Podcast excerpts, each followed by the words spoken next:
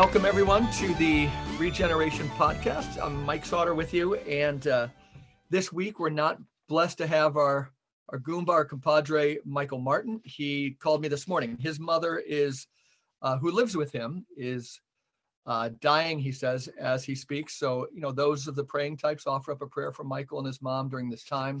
I know he feels really uh, graced and blessed that she was able to live with them. I forget how many years, but I'm sure Michael will be back next week. And uh, so I'm here with a friend of the podcast. This will be the fourth time that we've had Dr. Guido Preparata on. The last time we spoke, uh, I was on this side of the pond and Guido was in Rome. Since that time, I took a mad dash trip to Italy, uh, planes, trains, automobiles, and more to get to Bolsena and a Franciscan monastery up above the, the town of Bolsena on Lake Bolsena. And um, the and we had a kind of a conference. And Guido, you've moved from Rome to what town in Italy now with your family? I'm in, uh, I'm in Umbria, in the, the, the, region of Umbria. The city is called Città di Castello. It's uh, further up. We're very close to Tuscany. Okay. It's beautiful. Bolsena was beautiful. Is where you're living now Indeed. also beautiful? Yeah, that felt yeah, like Umbria. Yeah, we were in Lazio, right? But it felt kind of like the Umbrian hills. Yeah, yeah. No, the the, uh, the countryside of Lazio is uh, spectacular. Yeah, yeah, we had we had, a, we had a great time. Yeah, great time. Um, how about a little bit like in Italy? You know, we're going to talk. I'll, I'll tease it right now. We're going to talk about the canon. Um, but uh, living in Italy, you know, over here on this side of the pond, again, people are talking about uh, your new Prime Minister Meloni. Uh, what's your, what would you want your American listeners? Uh, is this a real deal? Is it another Orban? How is it similar? How is it different? Um, it's a good question. From um, superficially, it seems it's going to be major changes, but and um, I know a lot of people voted her. Um, as a response to eh, very much in a, in a, in a Trumpian frame of mind, enough um, postmodern hypocrisy and, uh, and all of these things. And uh, the fact that she's a woman and, and all of that also makes it uh, appealing from their viewpoint, from these electors' viewpoint. I mean, she's a seasoned politician now. She is. She's a young woman, but she's been around and playing the game for a very long time. Um, I, I don't I don't know. Mo- most of us uh, who who are skeptical, uh, we think that nothing's going to change uh, because in Italy, what's what's meant to change? I mean, mm-hmm. we're just uh, we're Club Med country for the empire. I mean, we are irrelevant and ever more so after the end of the world of the Cold War. And she, yeah, they say that she comes from. She's one of those. She's one of those um, young politicians used to come from a very young generation of um, right-wing people. So I don't know. There's been uh, you know rumors, no rumors, and people have voiced their concerns that oh my goodness, you know, fascism is back. They, but they do this all the time. Whenever there's one of those guys that uh, there was the mayor of Rome a number of years ago, same crowd. Yeah. Yeah, yeah, and everybody, oh my goodness, we're going to have the black shirts again. It's complete nonsense. Um, no, what is what is what is uh, what is what is certain is that she is you know, she's been blessed by by by the U.S. She's uh, then they're all pro NATO, so I don't think anything's going to change. I'll, I'll, be I'll be curious to see if anything is going to change. Yeah, at our the little gathering, of, it was it was quite diverse in one sense, but there was a, you know, most were Italians, but I wasn't shocked, but there was a self identity that like everybody was aware that you know the number of NATO bases in Italy and so forth. You know, and you you probably can't get elected prime minister unless you're crowned by NATO in some way. Is that your sense? Yeah, I mean, yeah, sure, sure. Yeah, so you're not expecting radical change there.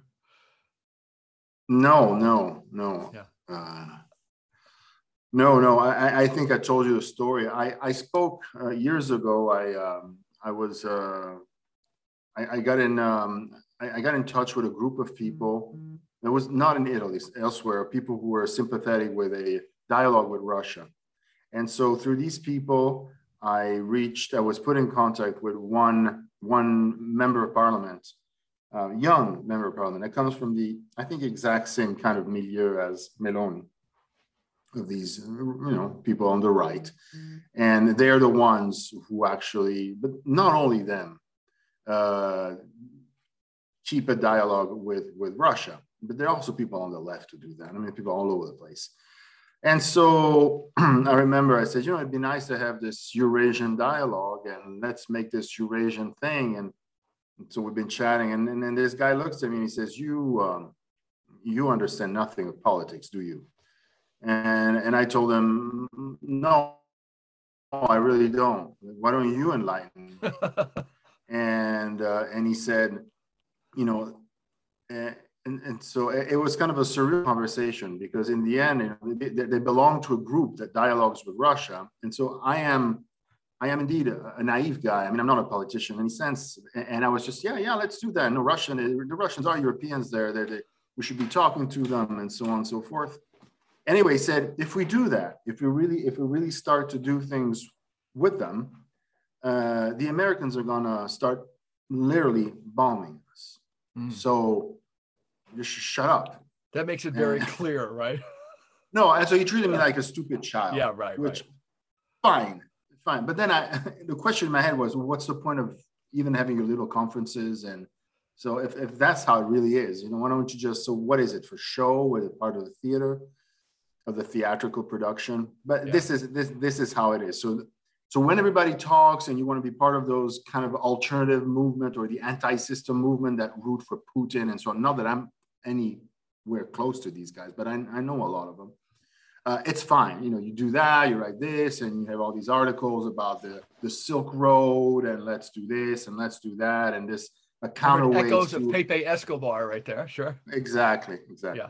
And the counterweight to uh, Anglo-American arrogance and so on. So we join hands with our American brothers who are tired of the tyranny at home with their you know, Eurasian and European brothers on this side of the pond along the Silk Road and, and all this nonsense. Uh-huh. So, yeah. And so, so long as you do all that and you have all these conferences, the anti NATO, they, they have little, uh, again, anti NATO gigs going on in Italy. There's like a traveling circus. We have gone through that as well. It's fine. Yeah. But what this young MP, I don't know what's become of him uh, I've never heard of him anymore, but he was. He was at the time when this was when Berlusconi was prime minister. Berlusconi, you know, big friend of Putin's, by the way. Sure. So that so people were thinking, oh, okay, right? wow, yeah. yeah. So we might do something, but it goes to show that whatever is whatever game they're playing is one thing, and this idea of really wanting meaning to do something and bringing Russia in our midst in Europe and build or forget it. It's like it's it's absolute it's an absolute no-no. And and and and I, I took him at his word when he said, you know, they're they're they're being business, you know.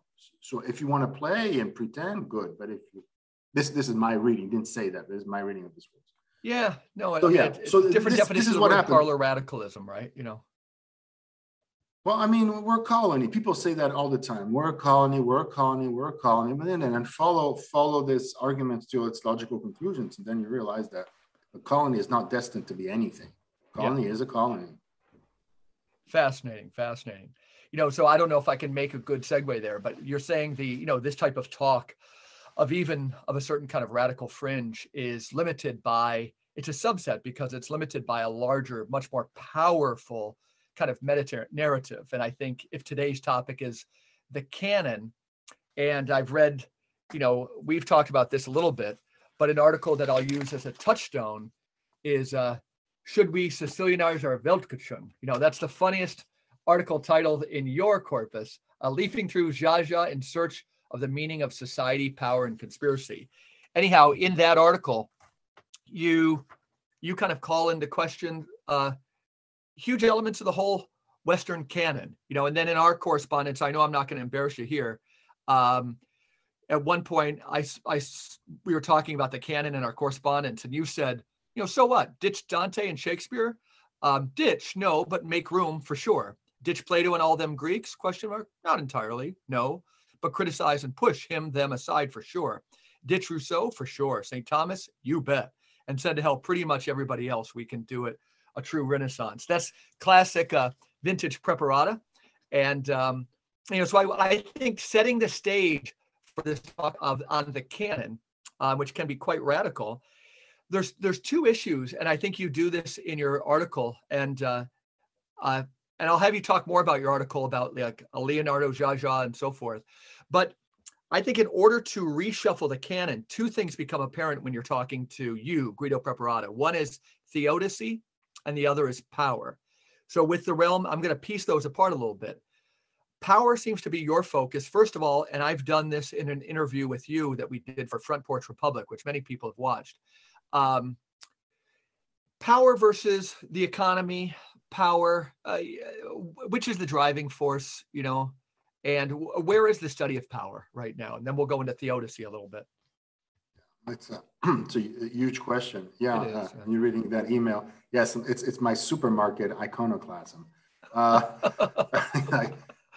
but you know, I, I'm sure that you've had the same experience, right? We went through school, we went through catechism, and then we kind of reach more or less grievously or un- reluctantly adulthood, and um, and then you're in the world and you realize that 90% of what you've been told is either completely useless or completely non, it's not being applied. And, and you're like, a, you're like out there like a moron doing, well, you know, you're not supposed to do that. Or, you know, this doesn't make any sense. And everybody looks at you going, shut up. You know, this is how it is. And you wonder, how did it become, become so wise? How, am I, how, am I, how come I'm the only moron in the room who still thinks you should do this, you should do that. This is what they taught us to How do. did everybody become so wise? Yeah. Yeah. And so uh, catechism, zero, you know, completely useless. You go into the real world and like nobody follows it. So, okay, that's catechism. Now, not, and then not to repeat the million things we've said about school, 90% of what you learn, it, eh, we're talking about Paul Simon, right? I, I, quoted that song. I remember it was, it was with you guys about yeah. the crap we learn in high school. Exactly. And so, um, 90% of what you read in high school, what you study in high school and middle school is all junk anyway. The history books, junk. Uh, and, and so math, you know, well, it's logic. Yeah, it's very poorly taught. So, I mean, you come out with these diplomas and you're, um, I don't know, you don't know anything. And so I said to myself, I said, you know, and then you, and then you go to, you go to university and but it's the same thing when you study philosophy in high school. Yeah, you're good. So what have you read? Well, I've read Aristotle, Plato, Rousseau, Machiavelli, uh, Hegel, and then and, I don't know, and then and then the others. Okay, you're good. You're you're an educated person. I mean, if you you know, if, you sustain the examinations and you've proven your worth and you're capable of, you know, uh, reciting what they're about, you're an educated person. No, you're not. You're just a you're a complete you're a complete fool. Doesn't know anything. Yeah. Rousseau. I mean, so and so this that's where that Sciascia piece comes from. And as, as I was telling you, the only author that was interesting for me that amongst these Italians was was was Lombroso, the criminologist, and his and his son-in-law Ferrero was also a talented poetologist. I mean, not a giant like Veblen, but he wasn't bad. And and they were the only ones and i thought finally that said you know i said what about all these classics that we italians study? And i and i discussed this with you too. Yeah. You know uh, the latin the, Ro- the greco-romans and greek myth and all of that. Uh, it's it's it's it's impregnated with violence and blood and violation. It, it's disgusting and it's and, and even if it has some deeper layers of truth in a lot of those myths which there are of course but but but the, but the uh, the delivery is so completely drenched in blood. And then we complain that our societies are violent and and so uh, yeah it went back to this discussion i have how are we really raised? We're raised with a lot of myth that is extremely violent. All our tales the grim fables are grim and full of you know the the and we all know it, it's all about violation and, and it's sexual perversions adult you know, adulterated and and and and, and, and uh, bowdlerized and covered, and so on. And so yeah, and and and also power. You were saying, you know, you want to understand once you you've grown once you, you've grown up, you want to understand what kind of world you live in. And when you go into the social sciences, they don't do that. They don't want you to understand how it works. And then you say, well, they will not, they, they don't want to teach me how it works, but I'm an educated man because I read Plato, I read uh, all of these it's a dead white guys. It's exactly how it works. We say I read them, so I must be educated. Go ahead. Yeah. No, you know how, how the professors in American universities says, "Well, I'll teach dead white guys." Uh, on the one hand, they, they make themselves postmodern appealing by berating what they teach, but that's exactly the kind of mm-hmm. you know canon they uphold. And so when you hear somebody say that, just guarantee that that person doesn't know doesn't know squat about anything. But like the vast majority of people who've gone through the same kind of training, and I said, you know what? Uh, and people say, "Oh, read Dante's." You know, in Dante's, there's this beautiful, there's this beautiful canto about the usury, um, and there's very deep pages of economics in Aristotle. And deep uh, in Dante, there's nothing. Um, Aristotle, there's a little, and Plato, there's a little. Absolutely zero in in in, in the medieval and theological tradition. I mean, they they've been hammering us about usury, and they never thought about how to vanquish it in any way other than prohibiting, for for example. So anyway, to make a long story short, I said, you know, what would really happen if we were to ditch all this stuff? You know, what? Wait, are you mad? You're gonna ditch Dante? It's sublime. Yeah, yeah, I'm sure. I mean, he's like an amazing poet, but as far as I'm concerned, if I want to understand the nature of power and theodicy, that is why there is violence in a world created by a, an allegedly benevolent God, I don't know what to do with these guys, truly. So factual. Yeah. So it, well, mean, a little more because you mentioned theodicy. Um, what do you see? You know, that, so, uh, you know, I'm Catholic. One thing is maybe an anecdote that kind of uh, jives with your kind of wake up experience. I remember I graduated from undergrad and I was in a conversation with my dad about like affirmative action or something. Then I heard myself say, Shut up, Dad. I took a course in like social stratification. Then I realized how vacuous that sounded. You know, I was just trying to, and then, uh, so when I worked, I worked in a factory, uh, third shift. Uh, it's called Sentry Safes, taking cement off fireproof safes for about three years. And I let my mind clear, right? But I realized in trying to like say I took a class in something, the, the, distance between that and having anything meaningful to say, it just hit me in the face. And it was really in my in my life's biography, a seminal moment that I realized how, in fact, how, how, how dumb I am. Um, now working yeah, within you know, go ahead, yeah. But but you realize that at an age, you know, after because you've studied though. I mean, and and and and some of us have studied a lot yeah. And having having studied a lot in those years meant that you didn't have as much fun as you wanted to have. No, in one sense, I didn't study. I would say I never read a book until say boring books kill the brain, right? You know, and the good thing for me, I went to less than one third of my classes total. Um, I don't know if you'd call it cheating. I suppose it was in a sense, but I got to be honest. Like if I took a class in humanities, I would take out all the Encyclopedia Britannica Cavaliers and read about Dostoevsky, right? And then I'd read enough pages of the Brothers Karamazov or something, right? And I could pass yeah. my humanities test. But I, I don't think I didn't even buy the books for most classes, you know, because I, I was pretty gifted at seeing the game. So when I took to writing, and there's a hero in my life, which I'll do a whole show on one time, a Hungarian novelist, Stephen Vizen, a Hungarian novelist, Stephen Vizinczey. Oh, yeah, yeah, yeah. Um, you told me about it. Yeah. Yeah, you know that all of a sudden I read something by him, and it just electrified me. And then he wrote back to me, talk about Michael Martin's mom going through this. My mom was terminally ill at the time. And so the world was, I wanted truth. And we had some correspondence, and he thought it was good that I had almost never read books when I was younger. So I've almost never read a book that really just dulled my brain. You know? Well, that, well, then, then you're fortunate, and you've been a lot smarter than, yeah. fortunate, and you've been a lot smarter than people like me who, uh, you know, we're just, uh, would really, um, you know, my dad and a lot of pressure to just to to uh, to to do well and and then realize, you know, at a certain age that you just can't face the fact that you've just thrown that you've you threw away mm. uh, so many precious hours and days of, of your life in studying stuff that's completely worthless. Yeah. So I don't know if it's some kind of an act of Freudian rebellion or, or whatever, but it's it's it is also is this, but not so much against my parents, but against what the system wants you to do. And I said to myself, you know, for me, I would take all this stuff and set fire to it because in the end, who cares? Oh, it's beautiful. It's, it's beautiful. It's beautiful language. Beautiful, beautiful verses.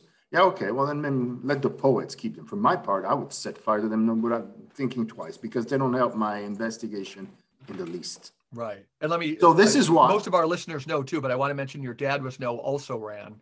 You know, he was a even a renegade. He was in his way, in his own way, an iconoclast, but a you know, a, a physicist of, uh, you know, world importance at that time, Giuliano Preparata. So it's not that your dad was just forcing you into a, like a boring school. He was trying to give you. No, no. And, and, and yeah. And, and he saw himself also as some kind of an anarchist, but, but it's not true. He was very also bound to the beehive, you know, as yeah. we say, he was, but whatever. And that's his story. But, and of course it had repercussions on, on what I did, but in, in a way, in a good way, because I thought, you know, um, all right, I am just going to, I'm just going to, I'm just, this is why I turned to Sciascia. You know, Sciascia is, in Italy, he's very, he's, he's, he's a big name. He's a big name, but he, you know, nobody would think of equating him with, I don't know, Dante. Right. right. Not that. And I want to spell his last name for people if they don't know him. Leonardo when I, I'll be honest, talk about ignorant. You know, I said Sciascia, but S C I A S C I A, Leonardo Sciascia. Yeah. yeah. Sciascia, yeah, it's it's an it's a name of Arabic uh, uh, derivation um, because the Arabs were in Sicily and you know they passed on many things, stayed there. But I mean, he's he's an Italian author and um, big, uh, very well known, and uh, yeah, I mean, uh, very high respectable novelist of Italian 20th century literature. But so okay, compared to Dante, you would say certainly he's a minor, whatever.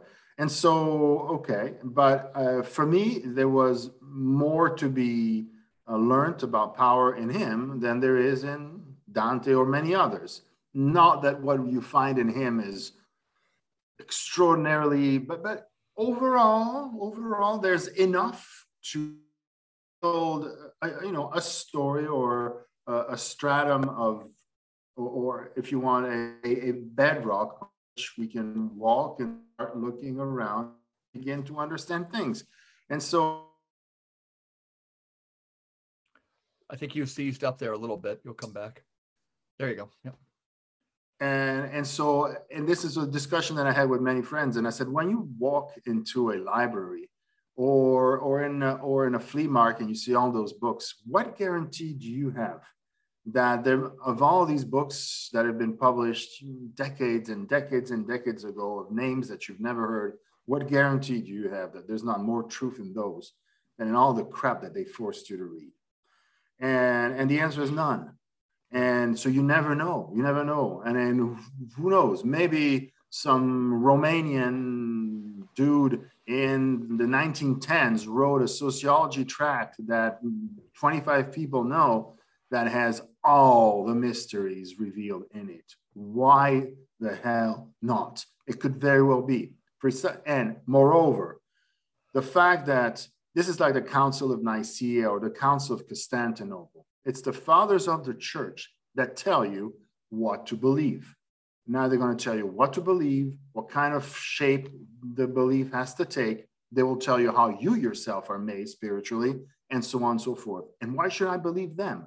Mm-hmm. And same thing happens with building curricula. It's fathers of the church that tell you what constitutes goods that make an educated man or woman, right? It's what they say that you have got to read. But what if I want to challenge their authority? And what if I think that all these bibliographies they've put together are absolutely worthless and I would not salvage a single title of them? Right. And and the reason is as even i was reading um, savonarola's uh, you know like the, the dominican crazy. I love that. Dominican crazy. No no crazy. That that dominican let's call him stalwart who uh, uh, tried to give the florentines a, um, a constitution. And one of the things he said i mean the, it, it is very coarse. I mean it's not highly sophisticated but he says a few things here and there and he said and amongst the things and i want to write about this at some point but amongst the things he says he says you know they they don't want you to understand how it works. Mm-hmm. He says that plainly. The Lord, the one who is the, the, the tyrant, has no, no, he has, it's not that he has any inclination. He doesn't want you to know how the machine works. Now, think of this and think of professors that are called by in, in state commissions to draw up a textbook. Okay. And so you have every right to say, you know what? I'm not going to read this pile of uh-huh. junk the um no agreed the uh, what was I going to say? Oh, and then so let's let's go to theodicy again. Like, it's it's got to be one of the central questions in history. And you're somebody who's worked at the the Pontifical Gregorian um, University, and you just think the whole the whole attempt in the in the whole history of say the Catholic Church to deal with this question has been lame from the get go, right? And that's one of your reasons you say if nobody's actually ever apprehended this question or giving it a serious whack that can illuminate things, um, we have to really question the canon. Say say more about that. Yeah, it's it's my usual. For me, it's the most important. So I was I was expecting expecting. You would expect uh, that people who devote themselves, the believers who devote themselves to, who have the luxury of spending the days reading, writing, thinking, and teaching, and so on and so forth, would devote 100% of their energy to attempting to understand this problem of evil within what allegedly they, as this allegedly told us is a is the design of a good God. It, it, which is the question that's been dri- been driving most philosophers into all sorts of dead ends or um, weird, weird avenues because it is so difficult, and, and it's, it's more than difficult. It's it's um, existentially impossible to to to attempt to find a way around. So, yeah. So, but you you would claim that to an outsider or many people within the Western fold or the Catholic Church, probably with you know trite phrases like privy bonum you know that evil is the absence of the good we just uh, we just bury the problem and move on right and the edifices presumably that we build upon those jargonesque false understandings are never questioned do you think that's kind of an accurate statement no it, it's it's a difficult question I, I i don't i don't think i know the answer the, the impression i had was that it was they didn't talk about it at all they yeah. were and you know and you know as a catholic and, and, and a person who, who reads extensively you know much better what catholic theologians say about this. And I, have only cursorily read or heard the people at the time at the university talk, and I don't know what they're talking about. It's completely yeah. I, I, have no I have no no notion of why they would discuss it. They, a lot of them were really into Heidegger, yeah. being and not being, and and and I'm thinking, what does that have to do? I mean, the myth, the, the myth, the story of Christ on the cross is is a powerful story, which is again, it's it oozes uh, blood and and all and and and, and badness all around. Mm-hmm. So you have a good starting point right there to um, and to to start thinking about what does that what does that signify? Not to mention the whole story of Christianity itself about that is supposedly God, and so what is it? God commits suicide. I mean, it leads to once you follow it, once you follow it through, I mean, it, it takes you in all sorts of directions that are um, on all sorts of corridors that are disturbing ones. Absolutely. And so you get you, you get into really um, dangerous material, which is generally not much discussed in in in, in, in, in a university hall. Yeah. But yeah, I was expecting them to to, and so I did. And in my classes, I I took them there and it's not that they wouldn't want to go there. They listened, the young seminarians listened with interest, but you could see that I was just beckoning them to come into the room, you know, figuratively speaking, that they would nod, that they would understand, but that the flow was taking them elsewhere. And that they could give me a passing nod and, and, and sympathize, but it was not going to be yeah so let, let's begin let's talk a little bit about plato. You know i'm not i don't know all that much. I'm going to mention a book catafalque by this guy peter kingsley. I've mentioned him to you carl jung and the end of humanity. This is he's a world-class scholar of the pre-socratics but he i don't know what you're going to say about plato but he's going to think it all went wrong i think it's from the sophist he can quote one of these tales that uh, these yarns that kind of plato spins and for Kingsley, it feels like we all get kind of trapped in these things and we take them as reality. But there's a reference made about killing Father Parmenides. And for Kingsley, that is very evocative because he'll want to say in his different books that, like, all of logic, which comes from Empedocles and Parmenides, these kind of poems that we find, which involve like meetings with Persephone in the dark underworld and kind of dying before you die, that fragments from these poems become the edifice of logic and Greek conceptual thought. And that, you know, for him, Plato, um, he just he gets into this language. There's ultimate clarity. It was dark, a meeting of the underworld with the divine feminine, and these people came out enlightened. Then it went to these people who kind of spun yarns, and they used lots of like qualifying things. You know, something can kind of be true and not true at the same time and everything. And this guy, Peter Kingsley, who can find online, he says, Whoa, that's heavy. And I want to make a comparison with that to another hero of mine who's not a professional academic, but really a novelist. And his name was Jean Sullivan. He wrote in France, um, died in a car wreck. But he he even began to see that Greek conceptual thought, you know, that this thing that the Eastern Church, when they want to beat up on the Western Church, they love their continuity with, uh, you know, this Greek marriage to the Gospels. But Sullivan, who studied an anthropologist, a Jesuit, Marcel Jousse, uh, Jousse, J-O-U-S-S-C, but really looked at, you know, the Syrian Gospel and Aramaic gestural, uh, the world. But that Greek conceptual thought, you know, when that kind of colonized the gospel, that we took a detour there. But so in in your correspondence with me, you're saying Plato problems, you know, let's not ditch it all. What's your beef with Plato, Guido? We're going to go through some of the canon. We're just going to kind of pick your brain for a little bit. No, I think this will be I fun mean, for our listeners. No, no. I mean, it's it's. I mean, who am I? Who am I to attack? You? I mean, I'm, a, I'm a nobody. No, I'm just saying that he hasn't helped me a great deal in understanding things. But no, I mean, of course, there's lots that's really interesting. As, uh, certainly, as far as uh, his laws are interesting. You know, uh, the Republic, not so much. Everybody talks about the Republic and and, and the custodians and then and then the communism of women and all that. And the book really bored me to, to, to death. And um, I, I, I thought the, the laws are better. So where he was designing, in fact, uh, a more flexible community and uh, and it, there was no communism of resources. There were forecasts. He uh, for for group groupings, and uh, he also set maximum limits for wages, and said interesting things about money. Interesting, you know, uh, about distinguishing between a, gold standard and a non-gold standard, and so it was. Uh, and then about you know how to run the city, and the laws has all that, and I think it's a much more interesting book than the Republic. Mm-hmm. I think he wrote it uh, afterwards, if I'm not mistaken. So instead but, of standing uh, up just under Plato, just you know, submissive under Plato, let's let's engage with the guy. Is what you're saying? No, no, no. I mean, he he belong. I mean, you got to know him. I mean, if you want to be part of, the, yeah, sure, sure. But for our purposes, I don't think he helps us. Uh, or, you know, it's like Leibniz. I mean, he, he's another complete genius, but his his book on theodicy is pathetic. Mm-hmm. Uh, I, it's like don't even don't even write, uh, uh, don't even try to write a book like that unless you really know what you're doing. What's the title and of his book from, on theodicy?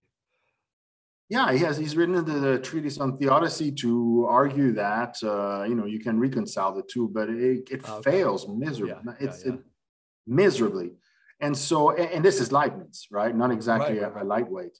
And so, so yep yeah, I mean, we're talking about, and not only not only a mathematical genius, he was an inventor, and I mean, just just just a giant.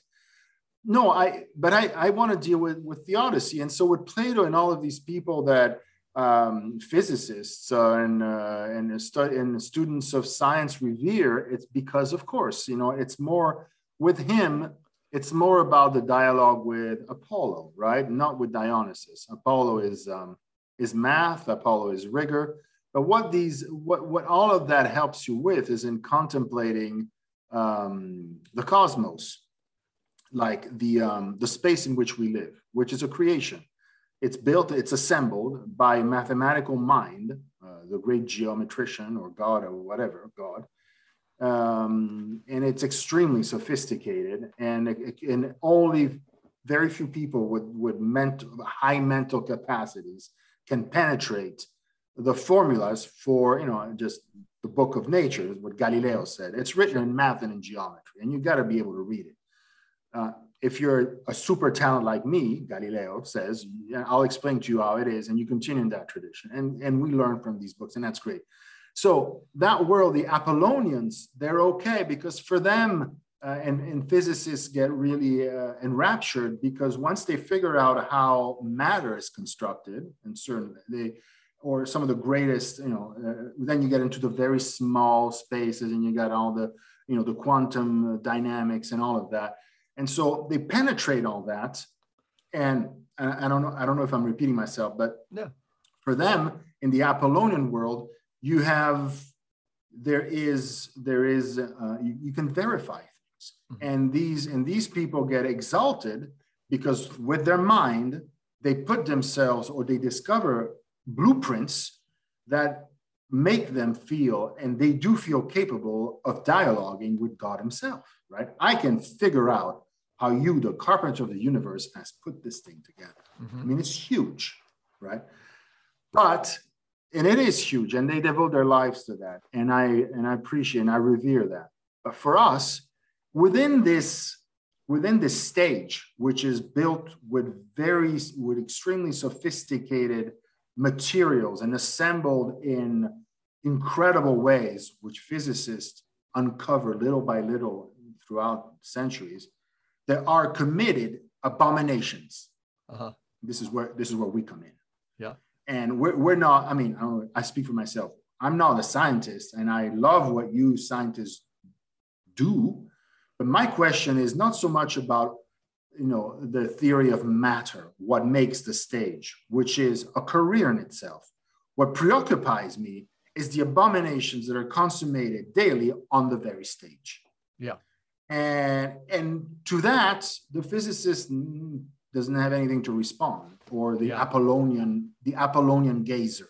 He can, he can have beautiful stories about Kepler, about the golden section, and about sacred geometry, and they can like completely, you know, make you drunk with their stories. But for our concerns, what drives this desire for the Holocaust upon this beautifully built stage, those questions for me are more interesting and uh, and they go right straight to the core of what what are we doing here? What is the point of all of this? Yeah. I think you uh people people can hear you talk like that and still probably underestimate like it really it brings me to my core you know that and just to go back to plato for a second he just thought like these pre-socratics who are probably in the initiatory tradition you know partially buried in mud and you know they have these kind of visions. They they were having an encounter with reality and the next one one derivation away they were spinning yarns about kind of reality. And again you're saying this apollonian piece is kind of giving us all this theory and it's beautiful and it's crystalline but it's been it's so it's so all encompassing that we miss the fact of the hecatomb you know of the uh the, the bloodshed all around us you know and that this is kind of your life's work is it not? Just to kind of redirect our attention to the reality you know that there's people people dying in mass numbers. Uh, there's wars about to happen and so forth. Am I right? Yeah. Yeah. It, it, yes, yes, it's it's it's what we're interested in. But in a way, you know, it's like the, the, people who study the Apollonian tradition, they go, they do that all their life, and they they are some of them are deep believers. Uh, they are actually some of the strongest believers because they they read the book of nature written by God, and they can read it better than most, and so they feel connected to God in their way. And so all these other issues, all these other issues about violence and about bloodshedding and all that, it's they don't even concern themselves with them. Yeah. And it, it's kind of like it's kind of like um, I was watching a documentary about Debussy, right, the the, mm-hmm. the, the composer, and and Debussy says that you know for him his, his object was to tra- was to translate music nature into music and everything else didn't really concern him at all. Hmm.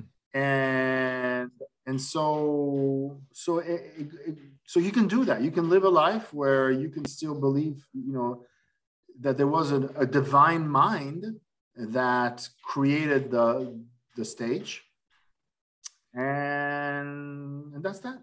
Yeah. Fascinating, fascinating. So then let's let's do kind of another one. It's it's you know we're going to bounce through you know in that letter to me and other places. Saint Thomas, Doctor Saint Thomas Aquinas, uh, doesn't rate too highly in, in your canon. You know, what's your experience with him? And th- this is a fun one too, because the church today is kind of, you know, uh, experiencing its uh, every so often its episodic uh, battles between Thomas, you know, Neo Thomas and everybody else and so forth. Um, you know, you're you're very exposed to him. Where do you see the shortcomings there? No, I, I don't know. To be honest with you, I I haven't. I, the, the Summa, I I, I kind of read. I went through it many many years ago, and for me, the only thing I remember from that thing was it was just and, and it was just Aristotle, and and and, and then he, he took that and then he put God and Christ in it, and I thought. Is that all? I mean, this. I mean, you could be sued for plagiarism. I mean, if if if if the Aristotelian society was, I mean, uh, but maybe, maybe I'm, I'm wrong, you know, but yeah. as a, as a young guy reading this stuff, I said, it's the same thing, you know, the, the, the, one engine and this and that. And plus, and, and then, yes, and then there was all that long thing, the long aspect of his work on freedom and, uh, and free will. And it was just as unconvincing as everything else. And so I didn't understand that once, uh, once we were amongst grown-ups and talking about politics, the Catholics in the room would still, you know, uh, harken back to the to all of that, and and then express their opinions of policy based on on, on Thomas. And I yeah, thought, yeah. I, I, I, I thought either I'm not understanding something, or they're completely on a pack of imbeciles. But maybe it's maybe maybe it's just Rabelais' take on him. You know that and it's it's deeper than this but at one level we have to realize what you know through parody we see it so clearly but in the works of uh, rabelais you see that uh, he makes it so clear to you that with uh, three or four moves in a syllogism you can prove anything about anything you know and so th- that was a great send up that when i read st thomas still has some still has some merit that uh give me give me like five or six syllogisms and i can convince you of the craziest craziest stuff um, and there was deeper critiques in Rabelais too. You know, he saw it all around him, and he heard this argot, the strange language being spoken, with such authority during his time. And he he was uh, somebody else, very connected to nature. You know, a great sensate, uh, somebody who appreciated the body, and he just could not. He had to rebel so strongly against it. You know. No, no, yeah, no, it's interesting. You you would yeah. quote. Uh, How about uh, yeah. Machiavelli? I'm going to quote you uh, Machiavelli, de- his uh, depiction of cynical opportunism, and this is from your essay on Sicilianizing our Weltgeschichte, of which the Anglo-Saxon mainstream is so gluttonous, reeks of an unimaginative uh, mechanicality, uh, mechanicality, I'm so sorry, which does full injustice to the deeper and nauseating nature of evil as it manifests itself in the collective motions of mankind. Do the learned doctors of academia really believe that knowledge of Machiavelli's The Prince is a sine qua non for fathoming the essence of power? What did you find in Machiavelli? We love him, right? Because we think, I, I mentioned the distinction between the real and the logical world and our models and the real world and now we tend to read Machiavelli because we think finally he's showing us about the real world, right? And so we love that stuff. And you're saying still ish, you know, kind of quite different. What's going on with Machiavelli, Guido? Yeah, yeah, every, yeah, yeah. It's like in, in, in, in, the Anglophone world, they, they, they read Machiavelli and, and they think that they have, you know, that they, that they have just gulped the Renaissance uh, and, and they, they, they understand everything. I don't know. I mean, the Renaissance is a very complex um, time and there are things that are extremely hard to read. You know, if you're trying to read Giordano Bruno and all those esotericists, and or Cardano, and um, those are people that were versed in all sorts in a lore that's completely lost. Uh, Machiavelli is not like that. Machiavelli is um, he's blunt. He's very simple. I mean, it's it's, it's very basic. Mm-hmm. And recently there was this book written by this guy named uh, Jonathan Green or Green, the 48, the, the was it 48 Laws of Power. It was a bestseller. I don't, oh, I don't know. You must yeah. have heard of it. Anyway, yeah, uh, it's a New York Times bestseller. Uh, yeah, it's just Machiavelli. Uh, yeah, I mean, it's simple and it very, very much resonates with the um, some kind of a, you know, low business ethos about getting ahead and uh, and all that. And so it, it, it chimes with it. It echoes that, so it's popular. But um, I don't know. I mean, uh, it, it's it's trivial it's yeah. extremely it's extremely trivial and so i i don't know it's it's it's of no use to me The only thing that I remember, the only thing that I remember of Machiavelli is the one about the. Uh, sorry about the lights. No problem. Um, uh, the only thing that I can remember is um, is the one about lying. That one is kind of okay. You know, like you know, always lie. You know, what when when you're caught, you know, like okay. red-handed, lie, uh-huh. lie always because there's always going to be at least one person that's going to believe you. That one was more chilling. The rest, me, yeah. Is, is, does that really? Can you really go far with that in understanding our world? No. Yeah. But the one about lie always was that one's okay. Uh-huh. Kind of okay. Okay. That's that's that's the that's the one that's the one song out of his record that I saved. The rest I just yeah. I think in I, we, I, would, I wouldn't go ahead. I wouldn't burn the vinyl completely. yeah, you can have it in your collection, but if you want to listen to a song, just listen to that one because the rest is. Just... and I don't think many of our listeners are like hanging their whole intellectual life on Rousseau. Um, I, I, guess I've had to teach the social contract through um, humanities, you know, when I've taught it. I, I, I confess to, uh, but but you find a lot of his work. He he's one of these guys who, on scattered pages, even in the social contract, he's making distinctions between like association and agglomerations. Um, you know, so this kind of the worst is the corruption of the best thing that I like from one of my heroes, this Ivan Illich, who, by the way, has a great essay on Savonarola. I'll send you. Um, you know that uh, Rousseau for me uh, one insight again. Now rip this apart. Uh, oligarchy, you know, democracy works for small entities, uh, oligarchy for mid-sized entities, autocracy for large entities. He got into some notions of scale that are important to me. So I always kind of liked sharing that. That I think scale is important, not talked enough about. There's a guy, Leopold Kohr, who I think should be in a canon. The breakdown of nations. You know, he just says the enemy of everything is bigness, bigness. And I get some real insights from that. Uh, tell me about your reaction to uh, Jean Jacques Rousseau. When I read Rousseau in school, I, I always wondered. I mean, I kept falling asleep and I said, What is this garbage? And the second most read what, book after the Bible at that time, wasn't it? My goodness, yeah. Possibly. Some years ago, and, when I was teaching them, I, I read something that it, it's it's up there. Go ahead, yeah. The the people surrendering their will to uh, in order to have order and then they were good at the beginning and i thought what is this inane inane thing? And, and most importantly what does that have to do with the french revolution? Uh-huh. and people what do you mean?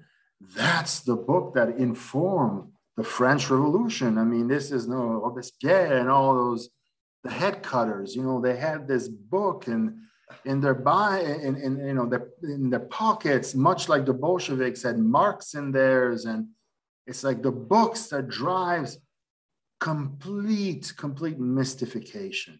Yeah. Uh, again, Ferrero, Lombroso, is Guglielmo Ferrero is a politologist that's been completely forgotten. But he's huh. again. He How is his last name spelled, Guido? Ferrero, F E R R E R O. Okay and he, he's written this decent book, I mean, called Potere, Power. And in this book, he says, and finally, man, I mean, I wasn't, I wasn't that young when I read it, but I thought, damn it, I wish I'd read this sooner. He says, Rousseau has absolutely nothing to do with the revolution. This guy wrote this book. It was a pamphlet that was commissioned to him to support the, the uh, moneyed oligarchy in Geneva. Huh.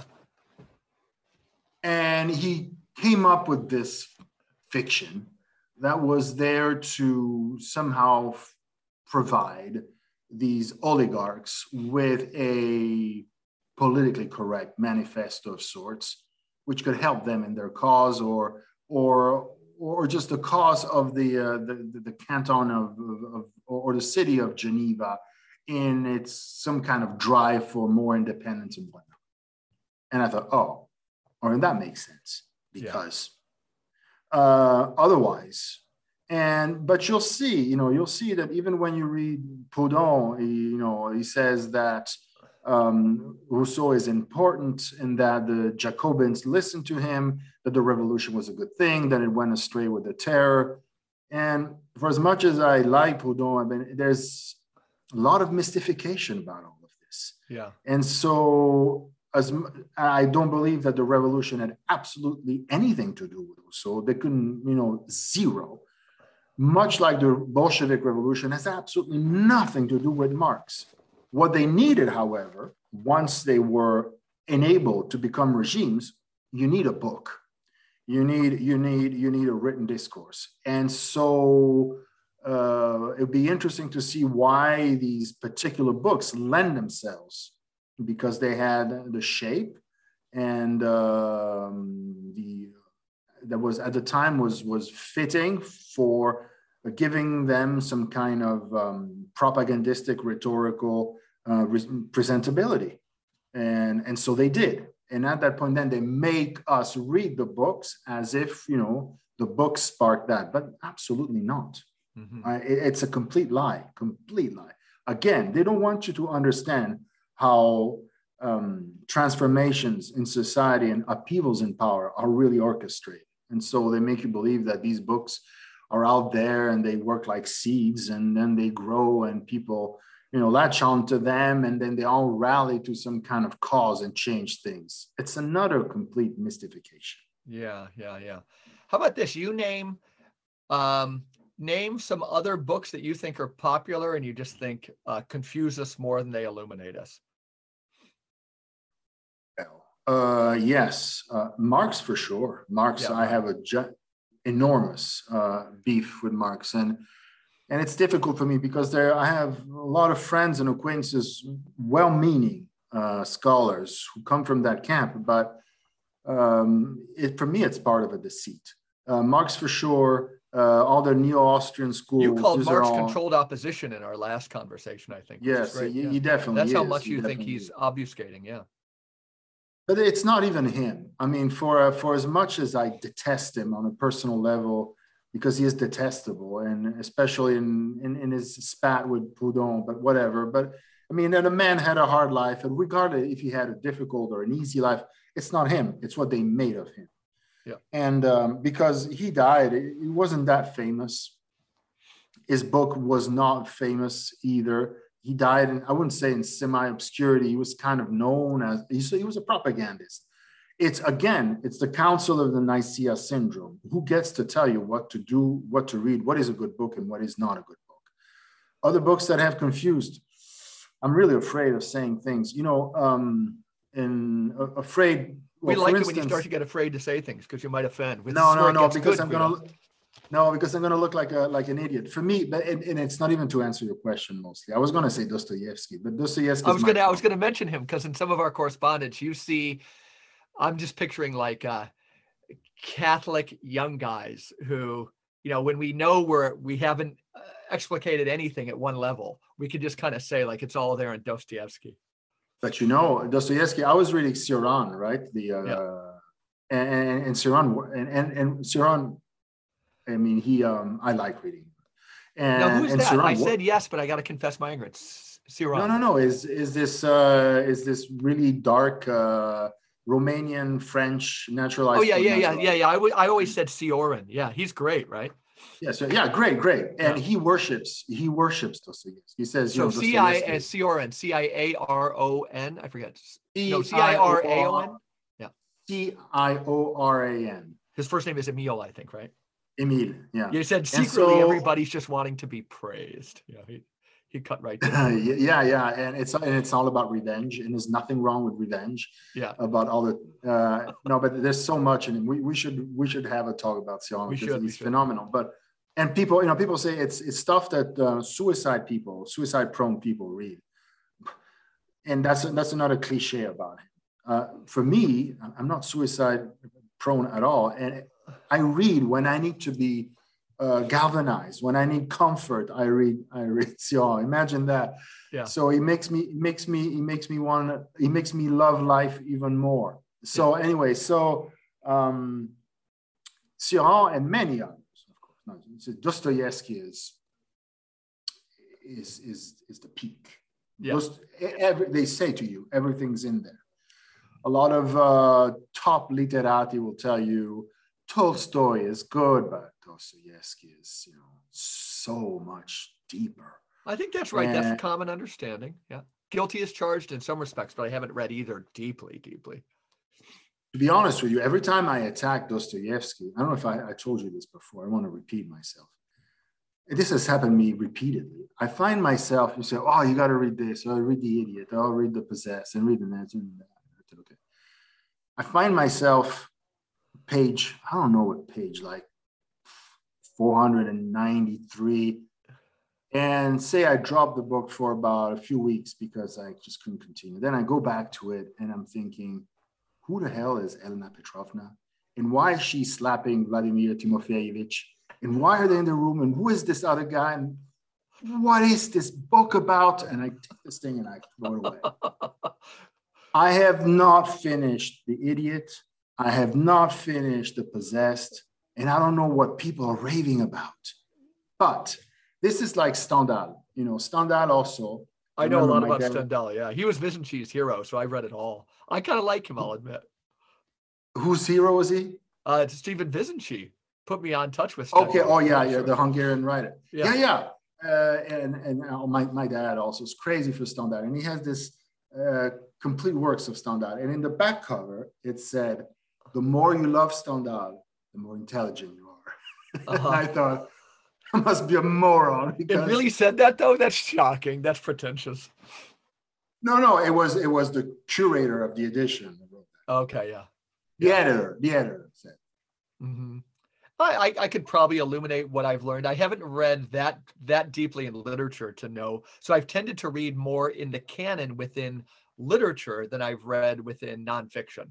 Nonfiction, I've been completely on my own, and I have uh, I have no stomach for stuff that doesn't help me understand the world. I wonder if I've been, you know, I've been much more narrow. Well, I shouldn't say narrow, but I've probably um, just looking for suggestions. I've clung closer to the canon when it comes to fiction.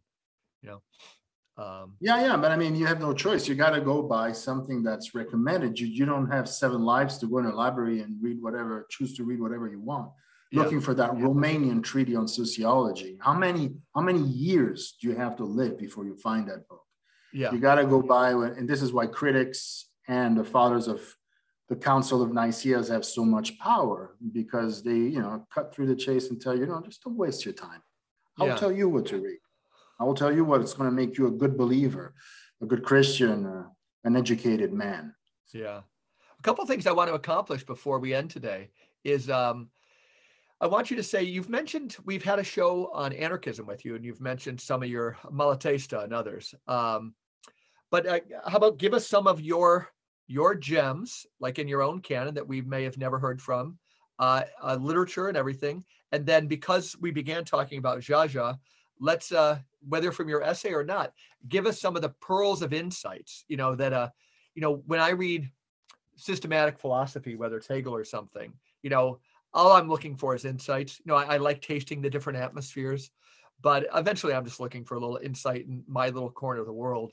Um, so how about first, before we get into like Zsa uh, who are some of the other kind of hidden gems you found, especially ones that might be relevant today? And because 99.9% of our listening audience probably only speaks English. You know, uh, people, the books they could pick up to start developing their own canon.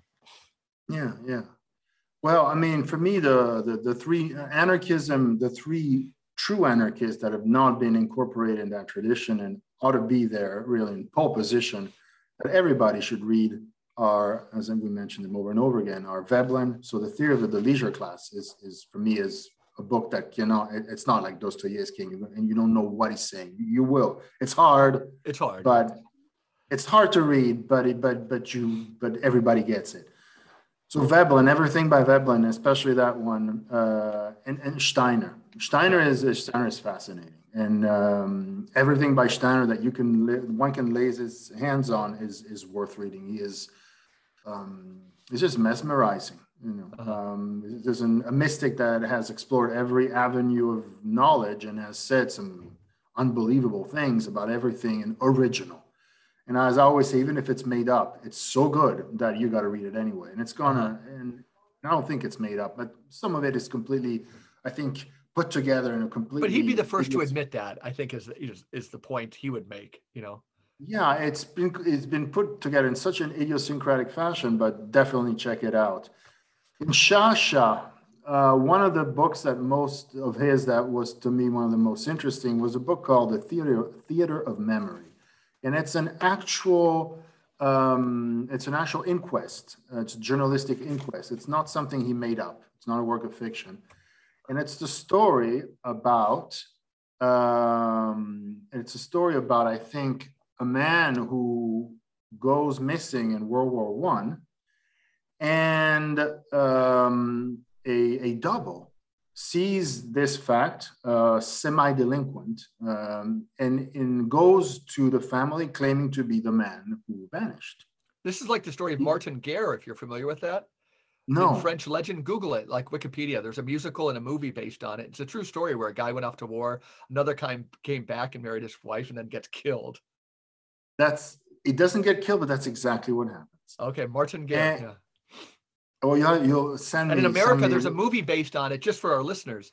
Uh, they they took the story of Martin Guerre and put it in the American Civil War in a movie called Sommersby, which starred Jodie Foster, who was a teenage Well, crush of mine, by the way. Okay.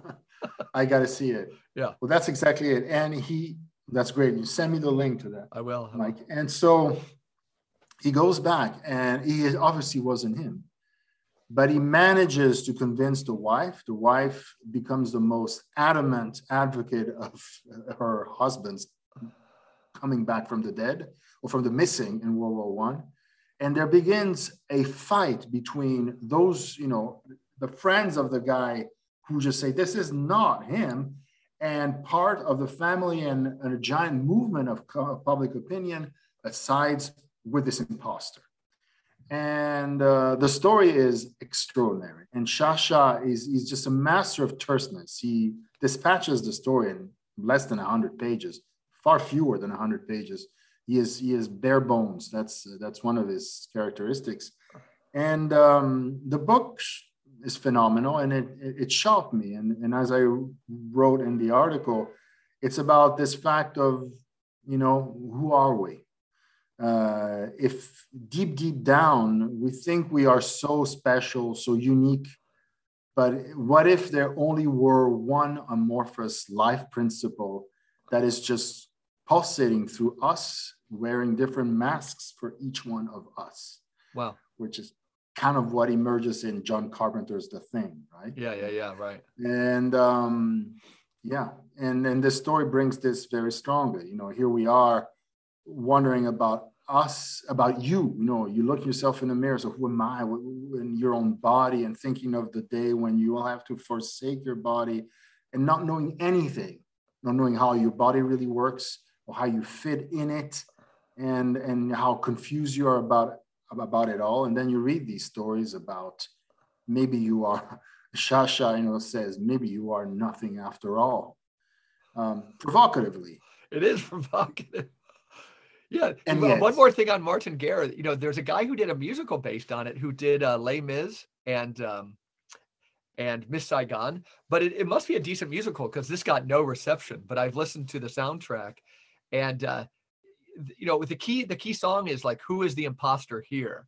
You know, it's a great. They use this type of story to talk about who's the imposter. You know, the guy who because it, it calls into judgment the lawyers and you have Calvinists and Roman Catholics accusing each other and all this stuff.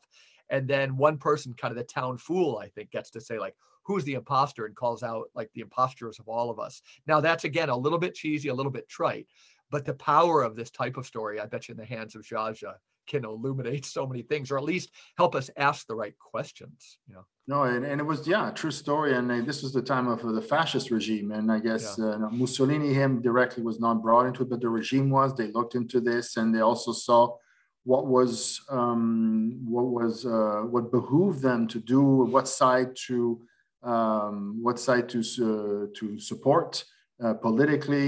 It, it, it became a, a huge case, and um, uh, it, it's it's a good it's a good fascinating. And- so how about we end there- on this? We'll end on something kind of open ended. But you know, so you're I've known you for a long time. I think some people might think I have a proprietary relationship with you. We get lots of comments and people write to me like, "Oh, I got to talk to this Guido Preparata," and I think I don't mind it. By the way, I would never ever lie, but some people presume like I've got some secret line to you and nobody else can get access. But anyhow, um, yeah, I, I, saw your I saw your works, and I'll be honest, I could recognize uh, um, the Conjuring Hitler and um, the tyranny. What uh, the what's the book on tyranny? Ideology. Yeah, we've been talking about tyranny so much, the ideology of tyranny.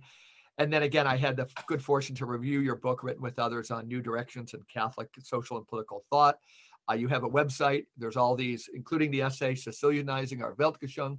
But I obviously recognize genius in what you're doing, and so you're you're straining and you're striving to find lenses to understand what's going on. You know, but in so many of our conversations, if people go back and listen to the previous podcasts we've done with you, uh, Michael and I, and this one I've done at Front Porch with you, you know, we're taking something like the COVID narrative, you know, what's going on. And I don't hold this against you, but you, you know, right now, you know, something's up. A lot of people thought it was all good. There was an essay published in the Atlantic Monthly this week on, uh, you know, kind of amnesty that obviously some of the things claimed were false. So everybody should just be hunky dory. Um, but in talking to you, you have, you know, you found all these new tools. You're trying to get something, and yet we're dealing with somebody, and I admire you for this, who still more often than other people, even more often than me, you you never quite connect the threads before they're there. So with this whole COVID narrative, you still say, I don't know what went on. Am I right with that? Yeah, yeah. I, I have not put it together just yet. I, I was I've been, and as we all have been trying to put the, all the things together, and, and hopefully I will. I, I, I think, and I'll just say this very briefly, they have been trying to do this before uh, with the avian flu. Yeah. And nobody talks about this anymore, but I've retrieved a number of books where the journalistic um, world accused the World Health Organization of having literally um, invented the pandemic for to scare people, literally. And then this thing was just hushed up very fast and nobody spoke about it anymore. So they've been trying to do this. So we have some precedents. Uh, we have all the other precedents of how they put together the narratives taken from movies uh, or from other stories that circulate about Ebola, which are exactly the same. So the script, the, the, the scare part, the, you know, the, the, the inciting incident and the language, all that, that's been in the works for a while. And you you um, you worked with the Catholic Church in the Ebola crisis in Africa briefly, or had some connection? No, no, no. I didn't work with them. I just I just attended a conference of Caritas, their charitable organization, where the team that went down there with the blessing of Caritas cleaned up the mess mm. in uh, in Western Africa. And and yeah, I mean they were they were. Mm, uh, it came in, in you know they, they somehow confessed that they knew that there were military labs in the area doing shady things Sure, sure. Uh, but that's that's but the narrative of Ebola was the same. The story of the bat, uh, which they circulated at the beginning of uh, COVID, is exactly the same. So uh, they've been they've been telling us uh, they've been telling us a movie that that, that they've been playing before. Mm-hmm. What I yet do not understand is the story of the vaccination and the thing that surprises me the most is, is the reaction in civil society. The fact that all these millions of doctors that there are that have had access to these vials, apparently virtually no one, except for this infamous or famous group of people in Almeria, Spain, said, oh, there's graphene or what, whatnot. Except for them, nobody in the whole world has kind of stolen a couple and said, let me see what's in them. Or, or you have to steal more because maybe there are batches, different batches. That's what strikes me, or that we have not known about that. If it is about that, but now we hear that it's not even about that. But anyway, no, I don't Interesting. Know. Interesting. Yeah. I guess right now it's not like I have pieced it together, but early on you shared with me, we were corresponding in April of 2020, that it was um, you know a lot of evidence that it was definitely leading to vaccine passports you know just and maybe you know for me now i can't put any words in your mouth on this but i've you know most of it i see towards you know just um a general movement towards you know uh, use vaccines to get us to have to carry cards that can help us restrict travel. And then um, uh, you know cashless society, social credit system, things like that. But that's that's you know my I'm I fly at ten thousand feet, you know, and I don't get into the nitty gritty as well as you do. So I know I'm missing no, things, but, but I guess I, I still have heard, my own kind of narrative. Yep. No, no, I, I don't know. I mean, yeah. my good is good is my guess is good, and I don't have even a guess at this stage. But what I've heard this, uh, somebody made this connection between uh, COVID and uh, cashless society. I don't see how the two are connected. Okay, yeah. I, I maybe I'm missing the the nexus, but how? I would be. Would I think to... you would have a social credit score based on you know how dutiful you are to you know obeisance to the government if you if you do these things but a cashless society comes in and you can be penalized when you don't you know if you're getting trained in many ways just to march to the tune of the drummer hmm. um you know that you have this repeated thing something there but i'm admitting i haven't gone into the nitty gritty you know i just my thing hasn't been piecing together the whole piece but just always you know smelling a rat. And then again looking at uh, alternative you know great wonderful scientists who are just you know censored. You know that's my sense of injustice was aroused by the whole thing more than me trying to come up with the um, i'm kind of like you. I don't i don't pre-throw down a narrative too quickly but uh, smelling a rat from the get-go for sure. How about one more thing? Tell, telling people that uh, I, I talk about our correspondence at one time and this this essay is done and it will become a book but you said you finally figured out 9-11 so tease that a little bit for our listeners and uh, when they might be able to see that book and what it might be called. Soon. It's, it's called Phantasmagoria. Uh, I think the spectacle of 9/11 and the war on terror. It's it's ready. It was commissioned by it was commissioned by a uh, think tank in Dubai, and in the end, I guess they didn't want it anymore. Guess didn't, it didn't, it didn't tell what they wanted to see. I have no idea. The communication just died after a while, but uh, I completed it, extended it, and turned into a little book. Yeah, I, am personally very proud of it. The only thing that I'm not proud at all, and as I told you, is that it, it's taken me 20 years to come up with a thesis. A good one. a good one. Only uh, I think, I think stay on the beat for 20 years. Uh, it's it's it's unforgivable. I mean, that's not really that's it's not it's not brilliant at all, isn't it? But I guess I uh, and I could have you know, with hindsight, I could have put it together, but I, I just didn't. I uh, just didn't. And, but now uh, with the demobilization, I just and with this with the commission, I had to think about it, and then then it came into, and then the thing came into relief. And um, yeah, yeah, it's uh, it, it's it's coming out in, a month or so, God willing. If yeah, and uh, people, you know, will Michael and I, when it comes out, we'll have you on again, hopefully around that time. Yeah but if it no, comes out, we still won't have you back again for a few weeks. You know, I'll be in touch with you, and we can uh, we can let people know where uh, where to buy it, how to buy it, and things as soon as it does. Sure, sure, sure, sure. Yeah. So you're in the process of a move. Good luck with that. You've got home remodels going on. Can't thank yeah. you enough again, Guido. Any other uh, self promotion things you could do at this point? Well, I would like to say that my websites are being revamped, but uh, they will be. Okay. And there's and there and then yeah this my five new books uh, five new well yeah five new titles. One of them is conjuring hitler in italian and conjuring hitler has been revised and expanded. Then there's book on empire and church 9-11 and a condensed version of conjuring hitler called the incubation of nazism. They're all under my own brand uh, publishing house. And if you know god willing by the end of the year they should all be on amazon. So yeah. hopefully that that will happen well, you're an institution unto yourself. Can't thank you enough for coming on the Regeneration podcast again. Uh, listeners, again, we'll, we'll have Michael Martin back next week.